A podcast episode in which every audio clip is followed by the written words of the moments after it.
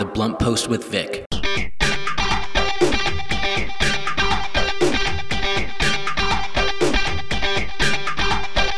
Good morning, happy Monday, and welcome to The Blunt Post with Vic.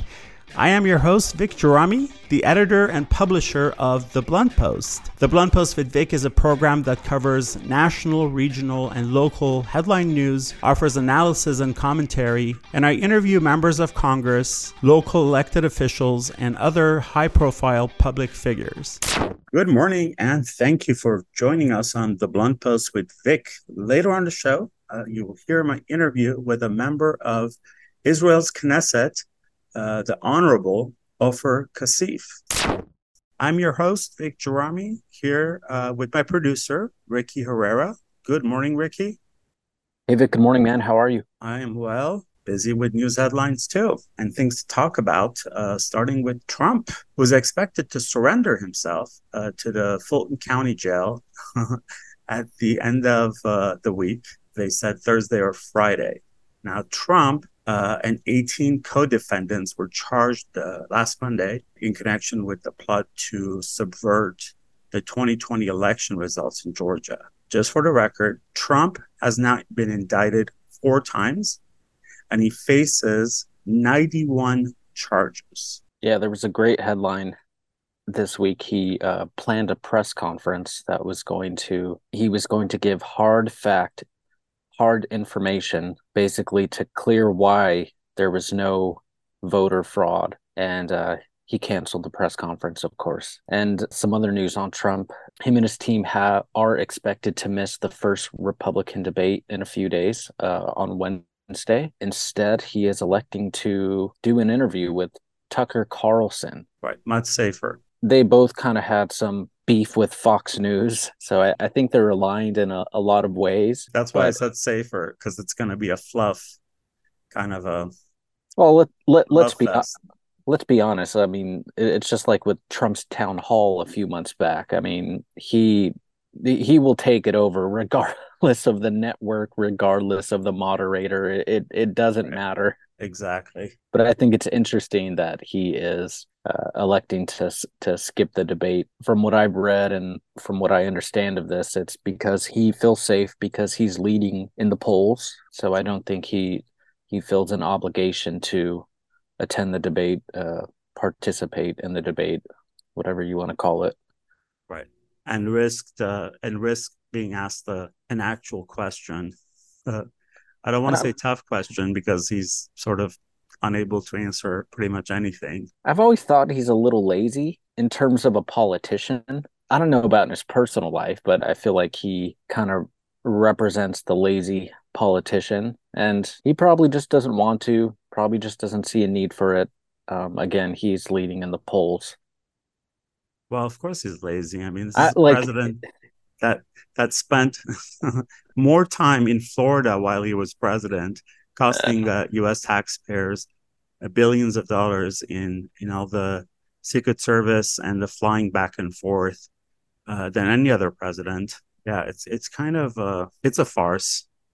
Trump is a farce. It just uh, and it just get, keeps getting better and better. But let's let's jump to local. Let's talk about local current events such as uh, Mayor Bass's uh, ongoing sort of initiative to address the unhoused in LA, and uh, this latest one is is a proposal to purchase a hotel, Mayfair Hotel in downtown LA by Skid Row. You have some 411 on that. Yeah, well, two things. It actually is an initiative, and the deal is set. Her Inside Safe initiative. So the LA City Council um, has greenlighted an $83 million deal to turn the Mayfair Hotel into housing for the homeless. The Mayfair Hotel is located around Skid Row. The price tag is in is $83 million.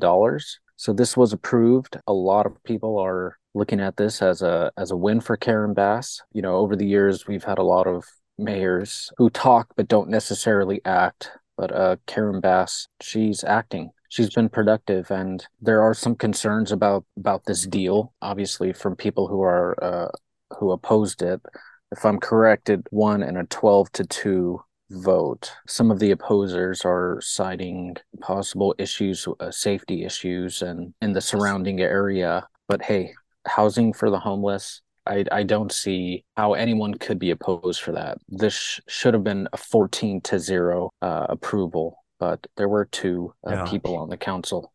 I, I, agree with you. Mayor Mayor Bass has put this on the top of her list, and she's been aggressively um, working at it. And uh, you know, I've been thinking about this that even if she fails at certain times or initiatives, at least she's on it. Unlike, as you said, other politicians who've come and gone and talked and talked and talked and never really did anything. Um, as far as it having safety issues in the location, here's the thing a lot of these people are already in that neighborhood. And so, you know, I don't understand why this would be any different. I think a hotel being purchased, probably renovated, would be a good thing. And the double edged sword here is that if you were to buy a hotel in a quote unquote safe neighborhood or safer neighborhood, then you're going to get a different type of backlash, right? They're going to say, we don't we don't want homeless to be uh, housed in a in a in a hotel so close to our homes or whatever. So there's just really no winning. But I think this is a good idea. The only thing I question, I wonder, is this. Now I don't, I I, haven't looked up to see how many rooms Mayfair has, but let's just say it has a hundred, right, or maybe 150. 294 rooms. 294. Okay, let's just say 300. So it will house 300 people. But when you think about uh, LA County having about 60 to 70,000 homeless, and it cost $83 million to buy the hotel. Of course, it's going to cost a lot to run it, maintenance, all of that. You know, to to really tackle the 60 to 70,000, how many, how much more money are we talking about? I mean, that gets kind of um, steep.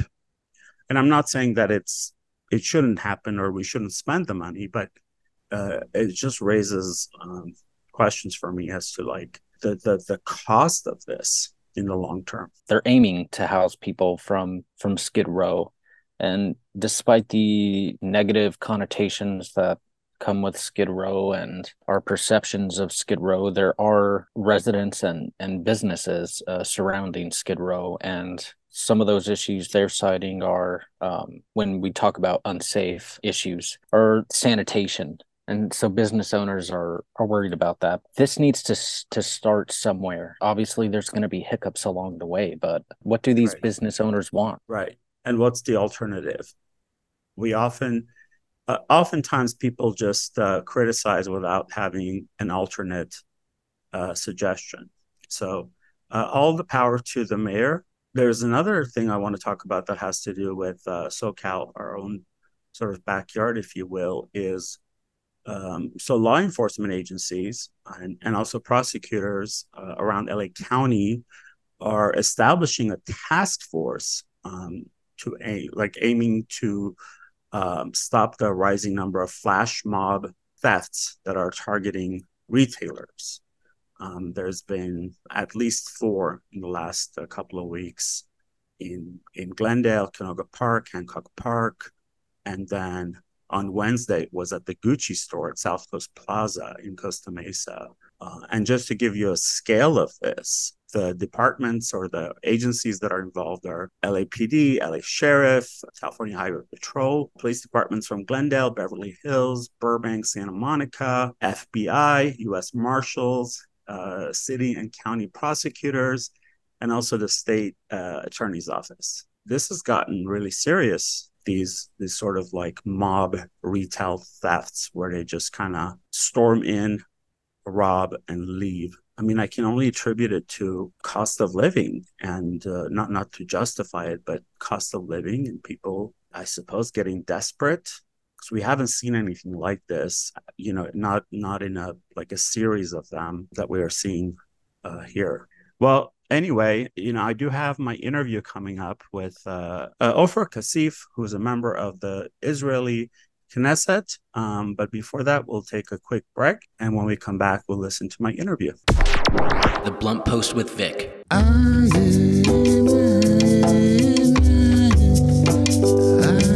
There's a lot to be thankful for.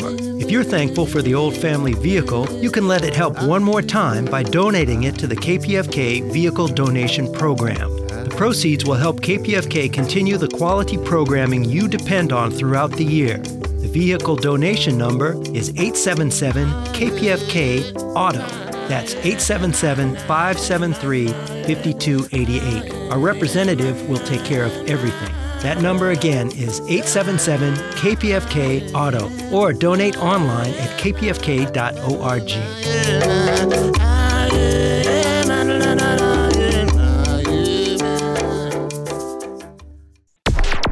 The Blunt Post with Vic.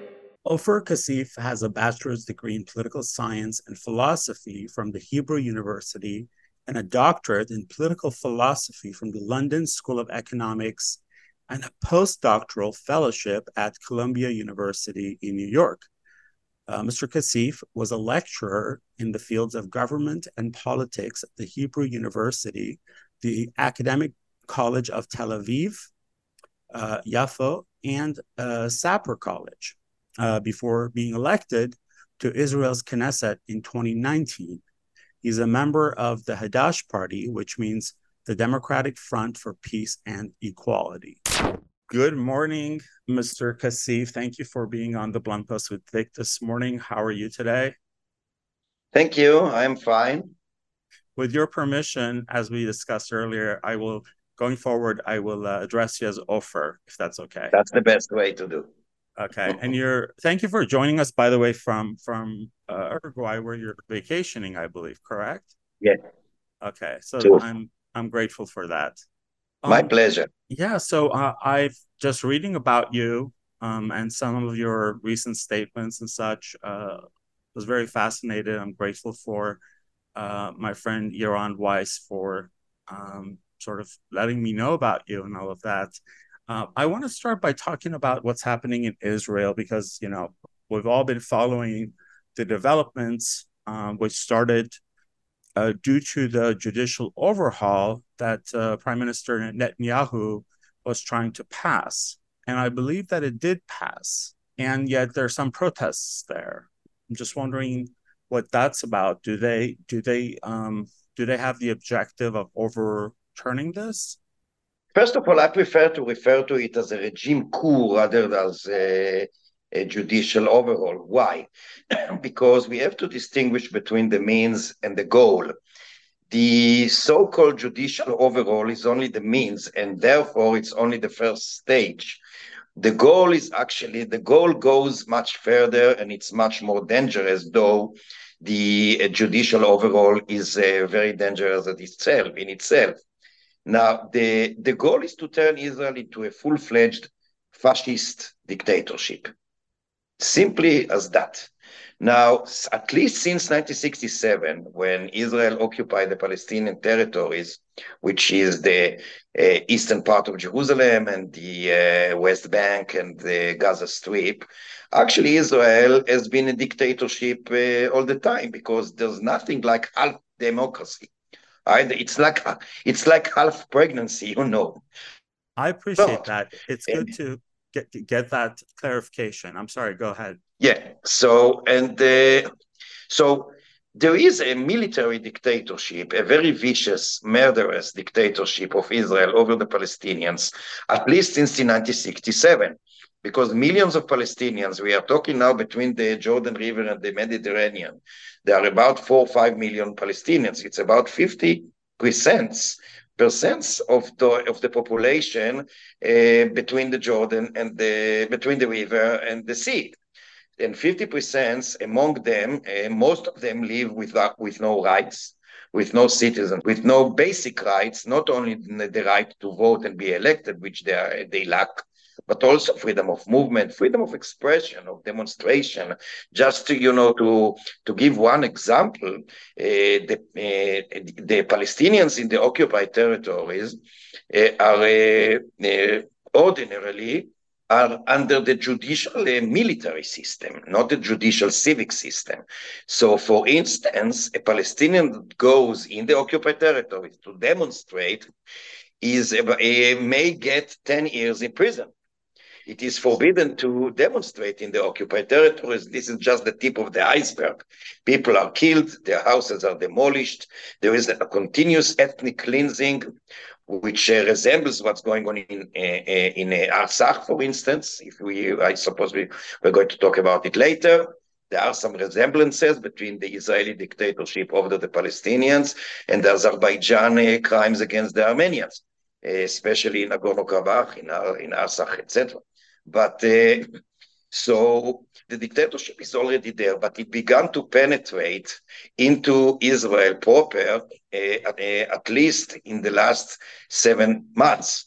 So now the goal of this fascist government uh, and I would like to be very blunt and very clear with it. This fascist government, there are neo-Nazi components, and I will be very, very clear about it. Neo-Nazi, because if you refer to the so-called uh, Zionist religion party, uh, religious Zionist party, if they existed with the same ideas in, for instance, France, or in the United States, they would have referred to as neo-Nazis because there are no differences between, say, David Duke and uh, Smotrich. They are exactly the same. Uh, Smotrich published a so-called subjugation plan. Uh, uh, he published it. It's very, it's very explicit. It's not my interpretation. In 2017, he published a document called the Subjugation Plan, in which he stresses his plans for the Palestinians who live in the occupied territories. It consists of uh, three basic ingredients. First, that Israel must annex the all Palestinian occupied territories without granting basic rights to the Palestinians. That means, of course, by definition, apartheid. Those among the Palestinians who are not going to accept it silently are, going to be driven out of their homeland by force if necessary. And those who are going to resist are going to be killed. And this is the goal of the, of the judicial overhaul.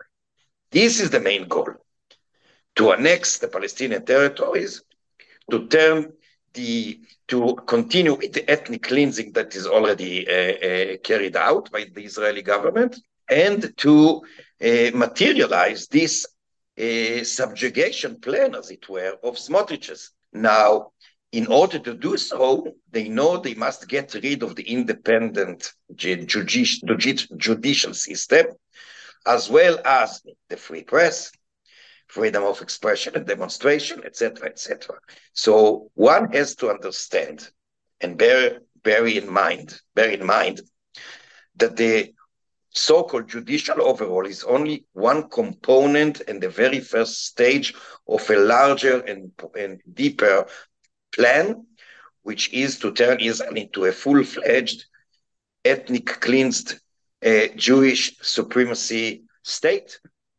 Uh, and uh, basically by driven out uh, and even kill Palestinians who live in the occupied territories, as well as, of course, to strengthen the discrimination of the Palestinians who live within Israel and those who oppose the regime and the government. And we can see it already in the demonstrations. Those demonstrations you mentioned, the protests, are brilliant. You can see uh, uh, two days ago, it was the 32nd week, con- consecutive week. Of protest in which be- between 300,000 and 400,000, perhaps more, participate every week throughout the country. I have my own. I, we take play. We take. We participate. We, I mean, me and my friends in my party. We uh, normally participate in those demonstrations. But uh, if I have the time, I explain why. At the same time, we have some criticism of those uh, demonstrations. But I'll give you the floor to to, let, to let question. Me just, uh, let me just comment real quick. Uh, first of all, thank you for. Uh, as you said, I love the the fact that you used the word blunt uh, perspective on on what most of us don't know. And when you were talking about the the subjugation plan, uh, it sounded so familiar to what Azerbaijan is doing to the Armenians of Artsakh. It's uh, it's it's really sad. You know, other similarities that I saw when you talked about the, this uh, so-called judicial overhaul as a first step. Um, it reminded me of George W. Bush's the, the Patriot Act that he mm-hmm. passed. I don't know if you're familiar with it, but it was right after 9 11. Yeah, it was for, for those listening, Patriot Act that was passed by the Bush administration, the W. Bush, uh, basically took away a lot of rights from Americans and said government can they, we can tap into your phones, we can go all through your privacy and do all kinds of things. Uh, and that's kind of haunted us and that's still with us. And that was one of the first things he did in a series of things that took a lot of liberties away from americans. So that absolutely. that, that sounded very familiar this is the blunt post with vic on kpfk 90.7 fm i'm your host vic Gerami, and you are listening to my interview with the honorable ofer Cassif a member of israel's knesset. And we're speaking about Israel's support of uh, Azerbaijan uh, and its authoritarian regime, uh, which is committing uh, genocide against the indigenous Armenians of Artsakh, formerly known as Nagorno Karabakh. Uh, Mr. Cassif is against Israel's uh, support of Azerbaijan. I want to ask you something, then we'll talk about Artsakh and your activism. I'm just wondering uh, because it's so difficult to follow the Israel Palestine conflict and know where it's at, what's fact, what's fiction, and all of that. I always wonder Israel being a powerful nation now, why wouldn't it want to allow the Palestinians to have their own state? It just doesn't make sense to me and just put an end to this. And whoever, whatever prime minister, whether it's, uh, you know, Netanyahu or whatnot, just get a Nobel Peace Prize you know for uh, why why is the conflict why does it have to go on it i know this is a very naive question and it seems like no it's not it's not at all i tell you my look i believe that the roots or the seeds first of all i don't normally i do not use the term conflict because the term conflict assumes balance or symmetry there's no balance symmetry like there's none in the Artsakh case or the Armenian versus Azerbaijan case. Uh, Israel is like the Goliath, whereas the uh, Palestinians are David, if I uh, use this metaphor. Now, look, uh, Jews and Muslims and Christians and others lived in Palestine for um, ages uh, with no hostility. I do not say that it was, I, I do not try to idealize, but uh, there was no hostility or let alone, you know, conflicts or clashes. Of course, not systematic ones the seeds of the situation is the, what I call the Zionist invasion to Palestine. Now, why, what do I mean by that? I do not mean that Jews invaded Palestine because I support free immigration for all. And of course, definitely, I think that Jews are entitled to live like anyone else, wherever they like. The problem is not a problem of uh, uh, entering Palestine, but of taking over Palestine. So people who, who had nothing to do with Palestine, but only in their own minds and beliefs, came from, say, as an example, because that was the beginning of Zionism, from Eastern Europe, for instance, from Poland or Russia, or later on from other places, not in order to live as with good uh, as good neighbors with the indigenous Palestinians. And by the way, Palestinians included Jews as well who lived before Zionism. They were they were referred to as Palestinians as well by the Palestinian national movement later on. But I uh, put it aside for our discussion. Anyway, they came here. They came there to Palestine with the intention to take over the land from the indigenous Palestinians. And of course, it was only natural and just for the indigenous people to resist. That's the beginning. Now, uh, ever since, you know, things changed. In 1948, and the Nakba, which is the catastrophe that the Palestinians suffered from the uh, Zionist uh, uh military, and later on the Israeli uh, military, and the, the, and of course the establishment of the state of Israel, things change. Uh, we, my party, myself, we do not oppose the right of Israel to exist as a sovereign state we do have our own perception as to what kind, kind of state it should be, what should be its character, but that's another issue. But we support the right of Israel to exist because things change. Like, you know, in history, things change.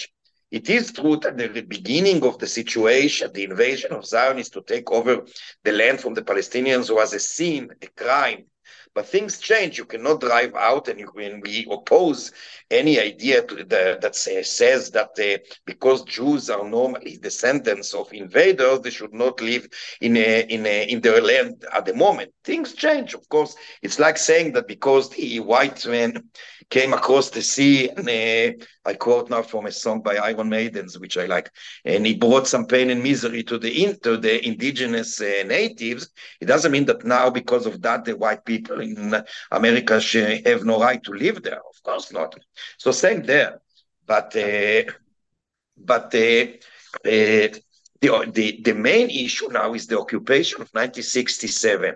The problem is that, uh, and normally you will you would hear those from the who opposed uh, the establishment of an independent Palestinian state, and those who oppose the right to self-determination of the Palestinian people, you would hear mainly two, uh, two main arguments, or three main argu arguments actually. One is that for security reasons, Israel cannot afford that. That's nonsense. Because what poses risks and danger to uh, the people who live in Israel, Jews, Palestinians, and others, is the continuous occupation, not the other way around. But you would, would hear that.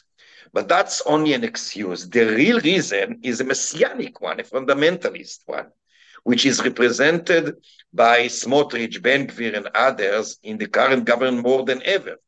They believe and argue that God, as it were, promised the land to the Jewish people, and therefore they are the only one who are entitled to control the land, some say even to live there as, as individuals. And they also, most of them also, uh, in the current government, uh, deny the very existence of a Palestinian people. They say there's nothing like Palestinian people, you see. So they use those excuses, but this is politics. It is it's about power. Yeah. It's about power and legitimacy. But the problem with the current government, more than before, although there was always a problem with governments, none.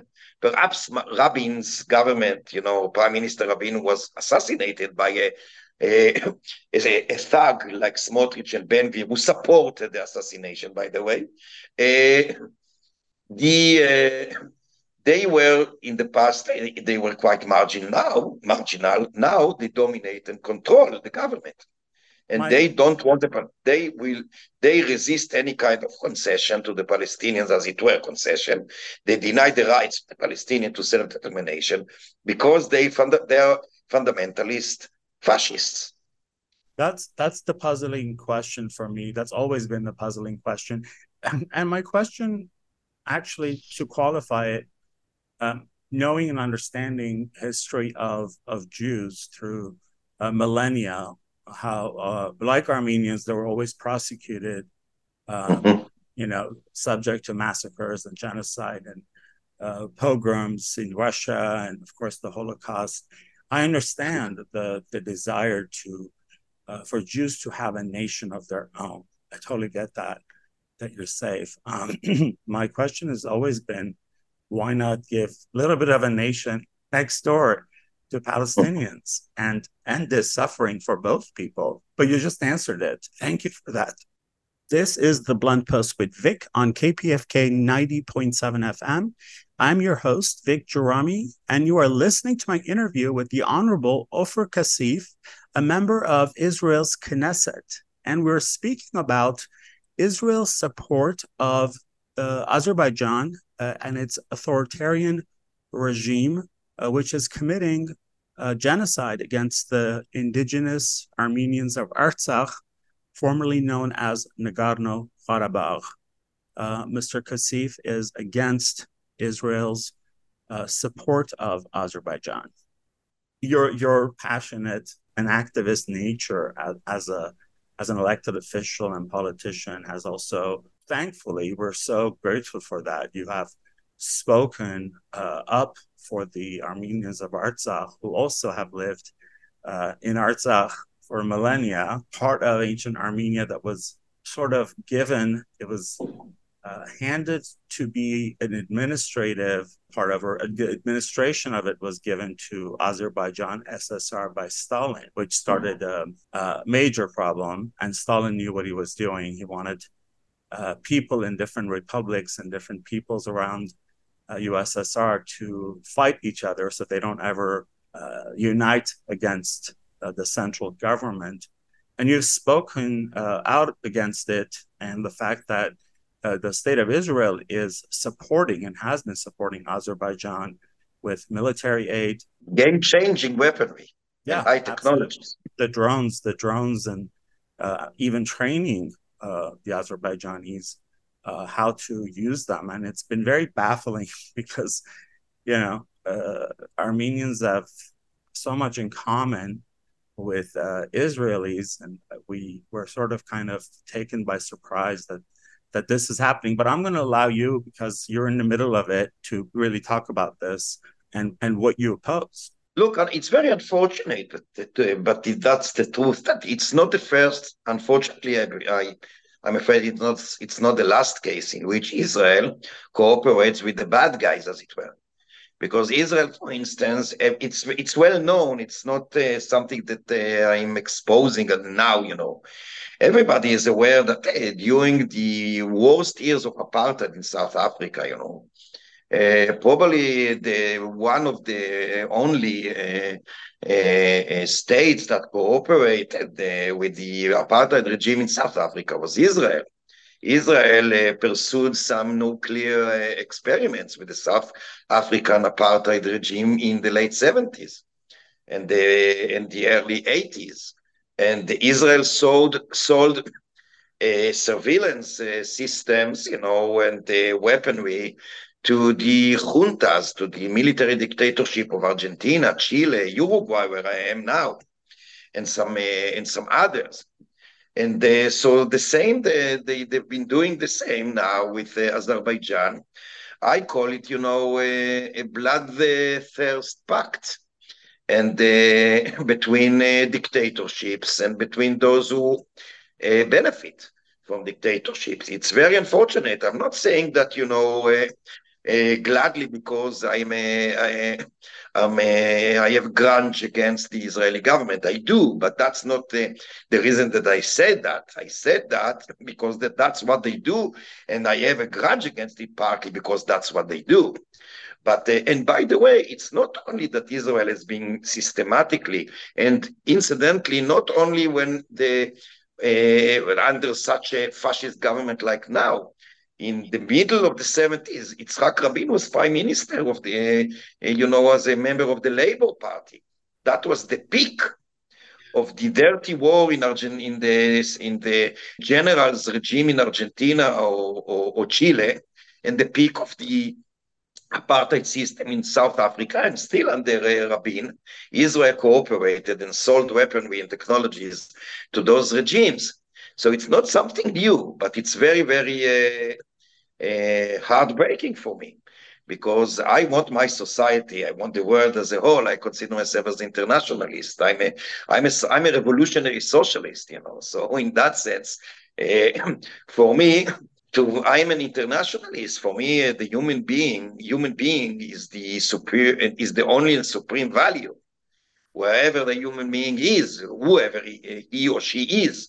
So for me, it's very heartbreaking, uh, and, and, I want my society where I live to be to be a good one. That's my struggle, and I will never give up. You know, and uh, when I when I look at the case of you know of uh, Armenia and Artsakh uh, specifically, and by the way, Israel is not only uh, you know, selling uh, weapons and high technologies and game-changing weaponry, by the way, to Azerbaijan, to the dictatorship in Azerbaijan. Let's not forget who rules there.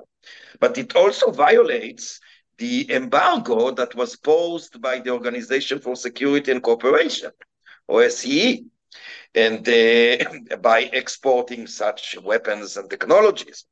And let's not forget that the firms very acclaimed, unfortunately, companies in Israel like Elbit, like Israel uh, Aerospace Industries, uh, like uh, uh Econaut, uh, uh, I don't remember now exactly the aeronautics, aeronautics, and every day sell all those technologies and weapons under the auspices of the defense ministry and ministry of foreign affairs of Israel. That's, as I said, heartbreaking. That's criminal. Let's be very frank. That's criminal. No other way to describe it. Well, I have to make it clear that one, when it comes to the invasion of Artsakh in 2020 and the ongoing genocidal campaign that's been unleashed on it, the number one aider facilitator of it is Turkey. So, sure. just for those listening, um, it's Turkey. They have they have a long they have a continuous experience yes. in that. It's their it's their brotherhood. Them, all of us, like one in twenty five. Absolutely, um, and then followed by Russia. You know, Russia has played all three sides, uh, except lately it's just not really playing all three sides. It's using Turkey to uh, ward off NATO, and it's using Azerbaijan to launder its oil. Israel's support of uh, Azerbaijan was a surprise because it, because it wasn't one of the two obvious sort of enemies of Artsakh, uh, if you will, and and also you know we talked about uh, you know selling of weapons and and all of that. Let's also call out the Biden administration. Now I'm a Democrat. I voted for President Biden, but I'm deeply, deeply disappointed that after recognizing the Armenian genocide in 2021, after 106 years, a week later, he turned around and waived Section 907 of the Freedom Act and gave $100 million to Azerbaijan for uh, so called military reasons and security reasons and all of that. A nation that doesn't need anyone. Uh, it's unfortunate. And it was done again last year. You know, when you're when you're small, you just get kicked around from uh, from from every which side. This is the Blunt Post with Vic on KPFK 90.7 FM. I'm your host, Vic Gerami, and you are listening to my interview with the Honorable Ofer Cassif, a member of Israel's Knesset. And we're speaking about Israel's support of uh, Azerbaijan uh, and its authoritarian regime, uh, which is committing uh, genocide against the indigenous Armenians of Artsakh, formerly known as Nagorno Karabakh. Uh, Mr. Cassif is against Israel's uh, support of Azerbaijan. Let me ask you this before we go. I have actually two questions. One of them is there's been some movement uh, from you, obviously, uh, speaking out against this. And then I kind of um, helped Rabbi Avidan Freedman, to, who wrote an article um, about sort of Israel or, or calling for Israel to stop its support of Azerbaijan, at least uh, pertaining to uh, Artsakh. And then there was a letter that was signed by uh, many Israeli uh, spiritual leaders, politicians, and academics addressing the same thing, including by Israel Charny, who's a well-known activist who's spoken out against this before. Do you think that, or do you see anything uh, changing in, in Israeli policy?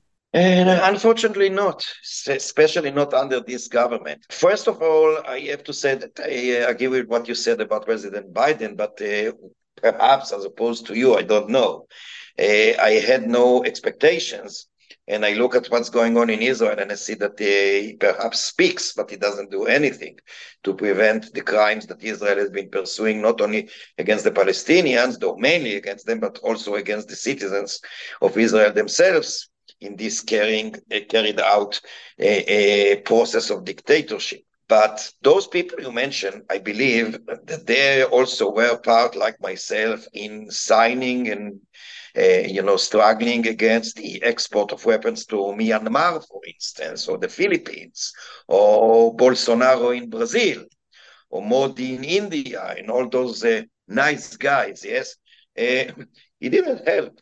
Unfortunately, capitalism drives it. And here my socialist views come in because they are interested, first and foremost, in uh, profit. They are interested. Uh, blood is cheaper than money. It's very uh, unfortunate. It's uh, to say the least. Uh, but that's th- those are the rules of the game. Yeah. And uh, but we, as I said before, we, we, we shall never surrender. But we still uh, it's still a, a very long way before we win. I, I believe we will. I believe we will, but it will take time. But we should never give up. And and on what you said, you know, look at the military industrial complex of the US. We we spent 2.6 trillion in Afghanistan in 20 years. And what do we have yeah. to show for it? Nothing. Ofer, before we go, um, my question to you is this because people like you are rare and who my wife says so too. Yeah, that's awesome. The question whether she she she says it in the in the in the good sense or the bad sense, I'll ask her. I'm I'm I'm pretty sure it's a good sense. And by the way, uh, shout out to your son who's uh, who's in LA right now. I, I mean, it'd be silly to say is it difficult because it clearly is to sort of be um, uh, uh, radical, if you will. And I I like the the word radical. Me too. It's a compliment. Yeah, absolutely. Uh, a lesbian um, activist told me that one time. She said, "Don't be afraid of being a radical." But of course, in the U.S., that the right always tries to uh, put a negative connotation on words and say Same radical is bad and left is bad, and you know, is it really difficult to sort of all the time be the lone or one of the few people who's like speaking or saying things that uh, the rest of the people are not willing to?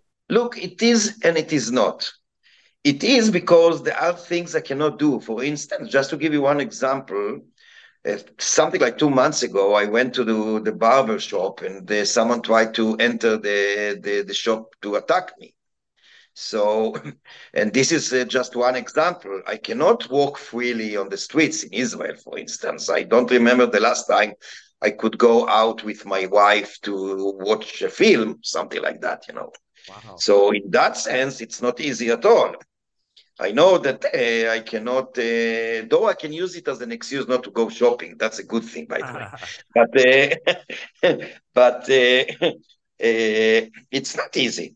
But on the other hand, as long as long as I'm 100% sure and about my uh, stance, it makes it easier. and I am sure about my stance. I am sure that uh, our struggle, our radicalism is correct. And I'm also quite sure that eventually we will win. I don't know if I will be here to see it, but I'm pretty sure that we will win because there's no other way. As Rosa Luxemburg put it, you know, it is either socialism or barbarism. We reached almost the bottom of barbarism. So I believe that the only solution to human beings uh, at large is to transform society into a socialist, democratic, of course, a socialist democratic societies, uh, society. And I believe that will occur. It may be 10 years or 20 years from now. Who knows? Perhaps I won't be here to, to see it. You know, it reminds me. It reminds me of something that Nelson Mandela said in his trial he said that uh, something like I uh, I was struggling for justice and I uh, and I would love to be alive to watch justice wins, but I'm ready to die for achieving that. I endorse that. I like that.